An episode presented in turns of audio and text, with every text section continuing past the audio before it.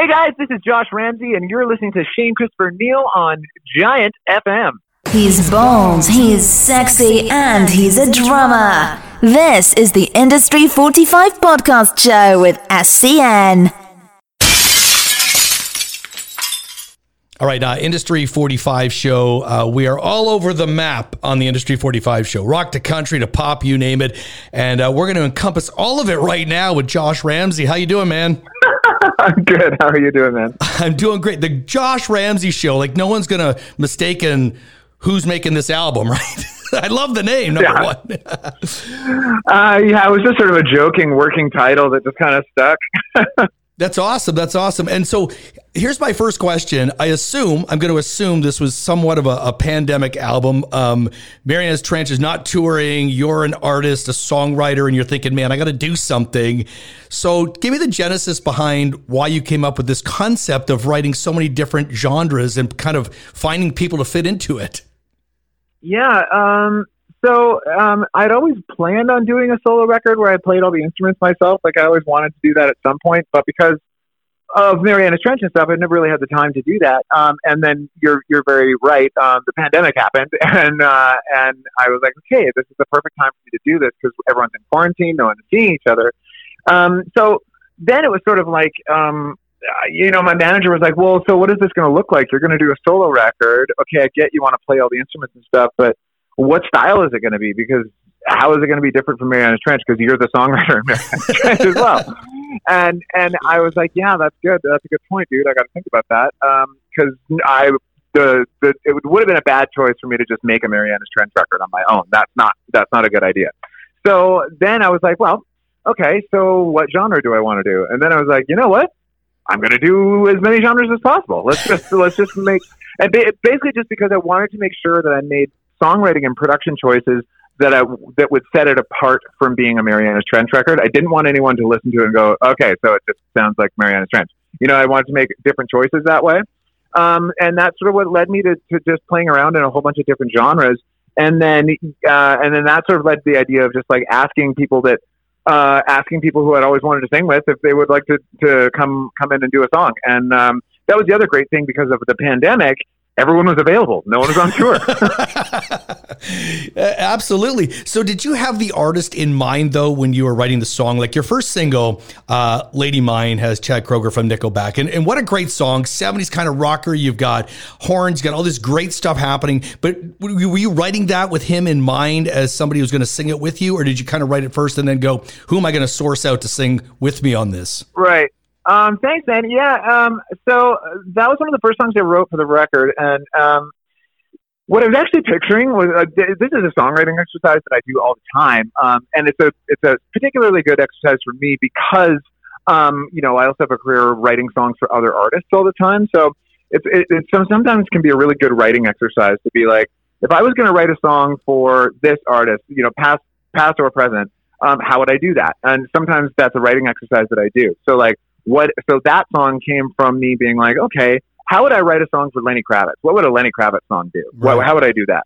And that's sort of where it started. So that's sort of why it has the like, you know, Lenny had. I realized Lenny's like, you know, nineties and two thousands and stuff, but he was definitely like a seventies throwback guy, and oh, he yeah. still is. Um, and I love Lenny. Um, so I was like, okay, so it's going to be a seventies.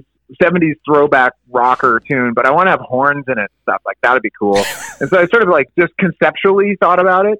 Um, and then once I started writing it and working on it, um, I wasn't too far in before I was like started to picture uh, Chad's voice on it. And I didn't know if he would say yes or not, obviously. Um, and that can be a did, uh, dangerous spot to, to, to paint yourself into, because if you, if you really fall in love with the idea and you really start to picture someone else's voice, then you get to the point where you send it to them and then you're like, oh no, what if they say no? Because now I'm like, you know, now I'm so attached to this idea of being, uh, being Chad, because I've been picturing his voice on this thing for like, you know, the last two weeks or whatever. Um, so, but luckily in, in the case of that song, Chad actually said yes before he even heard the song. He was just like, yeah, sure, I'll do it. Um, which was awesome.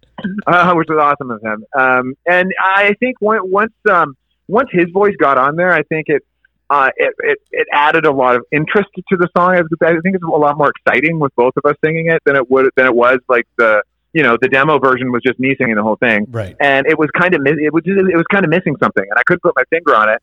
And then once Chad sent me his vocals, I was like, oh, that's what it was. I needed it, just like it needed that call and answer, um, especially in the third chorus. Like uh, it needed that back and forth dialogue to be happening. And um, I also kind of like that. Um, I think that song, um, I don't think it's the style of song anyone would have expected me to do or him to do. Right. So I think that kind of makes it fun and interesting as well. And it's also a little bit tough to tell who's singing what in certain parts, because in the, in the right register, we kind of sound the same. Right, right. Yeah, absolutely. So uh, the Josh Ramsey Show came out April the uh, eighth, six oh four Records, mm. and featuring one of my favorite artists uh, in country radio, which is which is Dallas Smith. And I've had the opportunity to sit down with Dallas and interview him. And uh, Default was was one of my, Default, I guess, as you properly would say it, uh, is was one of my favorite rock bands. So tell me about the genesis sure. of that song. And Best of Me is the song, and I'm not I'm not making this up, Josh. Like, I listened to it twenty times last night, and I said to our programmer, I, I need to play this song, and I need to learn more about it. So why Dallas was, again, did you have him in mind uh, singing this song? And was it a challenge for you, for someone who's not a country singer, to kind of put a country spin on your voice, if you will? Was was that a challenge for yeah. you? Yeah, dude, that's a great question. Um, or I guess there's a couple questions there. But um, so, yes, it was. I, I did write it specifically for Dallas. I love Dallas.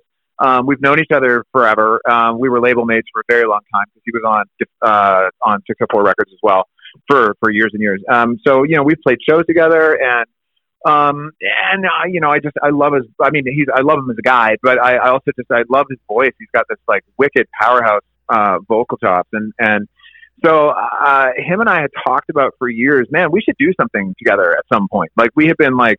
Sort of just like in general, just sort of every time we'd see each other, we'd be like, ah, we got to do something. And we just never gotten around to it. So then when, I, when this project started going, I was like, well, I, I like right out of the gates, I, one of the first songs I wrote was this song specifically um, to, to pitch to Dallas. Um, and thankfully he said yes. And, and he sounds amazing on it. Um, and, and then your question about getting my voice to sound like that. Um, yeah, dude, it was like super difficult. Um, Uh, like, I mean, musically speaking, that's not a hard song to sing, but um, it, I, I really uh, worked on it a lot, because when I first started singing that verse in the, t- the tone that I would normally use in that register, it didn't sound right in the song. It didn't, it didn't fit. It, it just like, it felt like a fish out of water. Yeah. And so, and it was just, it, it didn't sound like a country song. Um, but I'm not a country singer. So, I, so I sort of went back to the drawing board a bunch of times, and it, I, I was like, okay, I got to get the twang in there. And there's this, there's a style of delivery, like pop singers and rock singers. When we sing in like a lower register, usually it's like breathy and airy and small, but you know, I did a sort of a deep dive into a bunch of country singers, and they don't do that. Like male country singers, when they're singing low, they still project and still very full. Um, so that was the first sort of like uh, aha moment for me. I was like, okay, okay. So I got to sing out more. I'm singing. It's too small. It's too soft. Um, and then I sort of pushed it too far at first, and like the, the the next couple versions of the vocal I did almost sounded like a caricature or like a like an S N L skit or something. It was like too far that direction, and I didn't want that either. Uh, what I my goal was, I wanted it to feel like a country voice, but I still wanted it to feel authentically like me at the same time. And I think I arrived at that, but um, I but I, I will admit, like that vocal performance on, on that song, that's the one that I spent the longest on on the whole album. You have a great lyric line, bottle hits hard when you're too thin. and so, t- and I was thinking to myself as I'm listening to that, tell me about that though. Is it like just that lyric stands out to me? Uh, personal experience, I guess. I don't know. That's kind of what I thought. But anyway, uh, what what a great song, uh, Best of Me. And Thank the, you. The video, uh, I take it it was at Molson's, I think I read, or I saw somewhere out in, in Vancouver yeah. or whatever. And now I have an issue with that, because my dad was a longtime representative of Labatt's, and I worked at Labatt's. So, yeah. But I'm going to accept this as, you know, it is what it is. So tell me about the video, though, because it was a great video you did. And the place looked awesome. Thank you. Um, yeah, you know, um, so that brewery has been abandoned for years and years and years. Um, and I really feel like it became like a real character in the, in, in the video. Cause it's like the coolest location. Um, you know, like we were walking around, it's huge. Like I got lost like twenty-five times. Um, and, uh, we, uh, I, I, th- a thing that I think is like kind of special about it is that it, about the video is I'm pretty sure we were the, the last thing that's ever going to film there, cause it's getting torn down. Um, so that, that's kind of cool. Um, and I, I felt like, you know, it was like walking around in there. I was looking at all of these different areas, and I was just thought to myself, this could be the set for the end of every Terminator movie or every like, like, or, you know, any action movie that ends in like a quintessential abandoned factory. Like, it's just like, it looked exactly like those movies. Um, and so I was just kind of like laughing. I was like, man, we should have been making an action movie in here. This is crazy. Um, but yeah, we had a lot of fun doing that. Um, you know, it was, it was, uh, another really funny thing about that video is, um, so it was shot, um, uh, Stefano, the director, the, this is an old trick that, that, uh, I've done in other videos before too, where, um, what they do is they, they play the song, uh, they speed it up, uh, by a hundred percent. So it's twice as fast. So it sounds like the Chipmunks or something, yeah, like yeah. super, super fast. And you lip sync it at that speed, but they're shooting it at two, at, uh, twice as many frames per second. So then when they slow the frame rate back down and they slow the song back down, you appear to be in slow motion, but you're still singing in time with the music somehow. Like, that's how they do that. So the whole day we weren't hearing the song the way you guys hear it. We were hearing like, we were like, I'm gonna put down, I'm gonna no brand new day, but and we were like, Dallas and I were just like going back and forth, like just trying to get all the words out because it's a pretty wordy song. We were just like, oh my god, this is brutal. And the other funny, the other funny thing is like at that tempo, it changed the way it changed the way that I was performing to camera because. Yeah, it's kind of like a mid-tempo, leaning a little bit towards ballad. Um, and but at that tempo, I couldn't help but like blink one eighty-two this thing, you know. And I was just like jumping up and down, and, and I, I, I just couldn't help it. And it was just like it just kind of came out of me at, at the at the punk rock tempo. It's a great video, and you do a great job too on your socials with uh, all the behind-the-scenes stuff and all that as well. One other song, oh, My- thank you. Miles and Miles with your sister. How often have you sang with your sister over the years? And tell me, it's probably a special moment, especially that song and the string section yeah. sounds great. And yeah, tell me about that. Thank you. That song, um, whoa, um, well, yeah, my sister and I have been singing together our whole lives. We've been in bands together, um, and actually, she she usually sings something on every Marianas Trench album somewhere, um, and but never quite as featured as, as this. Um, but we lost we lost both of our parents during the pandemic. There's yeah. like six months apart from each other, and um, so for that song, um, I it, you know I wrote that song for my dad, and um, it was very important to me that each of the songs that I wrote for my parents do, were not about loss or grief. I didn't really want to write that. I didn't want to write those songs. I wanted to write sort of like. loving, uh, loving and remembrance and sort of in tribute type of thing. And, and one thing that I really learned from my dad, um, uh, like uh, my parents were like my two biggest music teachers for sure. Like I was so exposed to music in my house. They're both professional musicians. You know, my dad, um, started a legendary recording studio in Vancouver called Little Mountain Sound. So it was like, I was just like surrounded by like so much, so many professional musicians for my entire childhood. And one of the big things that I learned from my dad was musical arranging, um, for, you know, for, he would write for like jazz, jazz choirs and stuff like that. And, and I really learned a lot of my arrangement skills I learned from him. So I thought the best way to, to pay tribute to my dad would be to write him a symphony. Like that, that was my thought. I was like, okay, I'm going to show off all the things I can do because you taught me how to do them. And that's, that's sort of where the, the song started and sort of where the lyrics sit. Um, and then it really, I mean, uh, if you're going to ask someone to sing a song like that, it's the only person I could possibly ask, obviously, was my sister. Right. right. Um, and so I, I, I thought that, uh, I thought that really was, uh, the finishing touch on that song is having us do it together. And, um, and the other thing with that tune specifically, man, is like, it's all real. And, uh, the, trying to record a full symphony orchestra during the height of a pandemic yeah. is, um, Kept so easy. basically, I mean, Well, yeah, I mean, think about it. You can't you can't put one hundred fifty people in a tight in a in a scoring stage together. You can't do that, uh, especially because yeah, there's strings and they they can wear masks, but people that are playing woodwinds and brass are not, and they're also putting a ton of air and spit into the room, right? So right. it was really so basically what we had to do is is um, we recorded that um, at the warehouse in Vancouver, it was Brian Adams' place, in um, in this big room. But only like six people at a time and everybody socially distant from each other.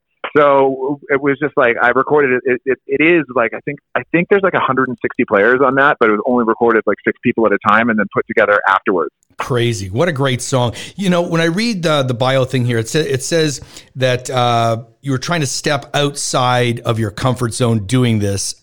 So what did mm. you learn about yourself as an artist, as a songwriter, as a performer, whatever, that you didn't know before? Anything? Um, I mean, I think I, Um, did I learn some magic new aha moment thing? Probably not, but I, I, I think um, I, you know, really had to trust my instincts because I didn't have the other band members to bounce ideas off of. Um, so uh, there, there was that.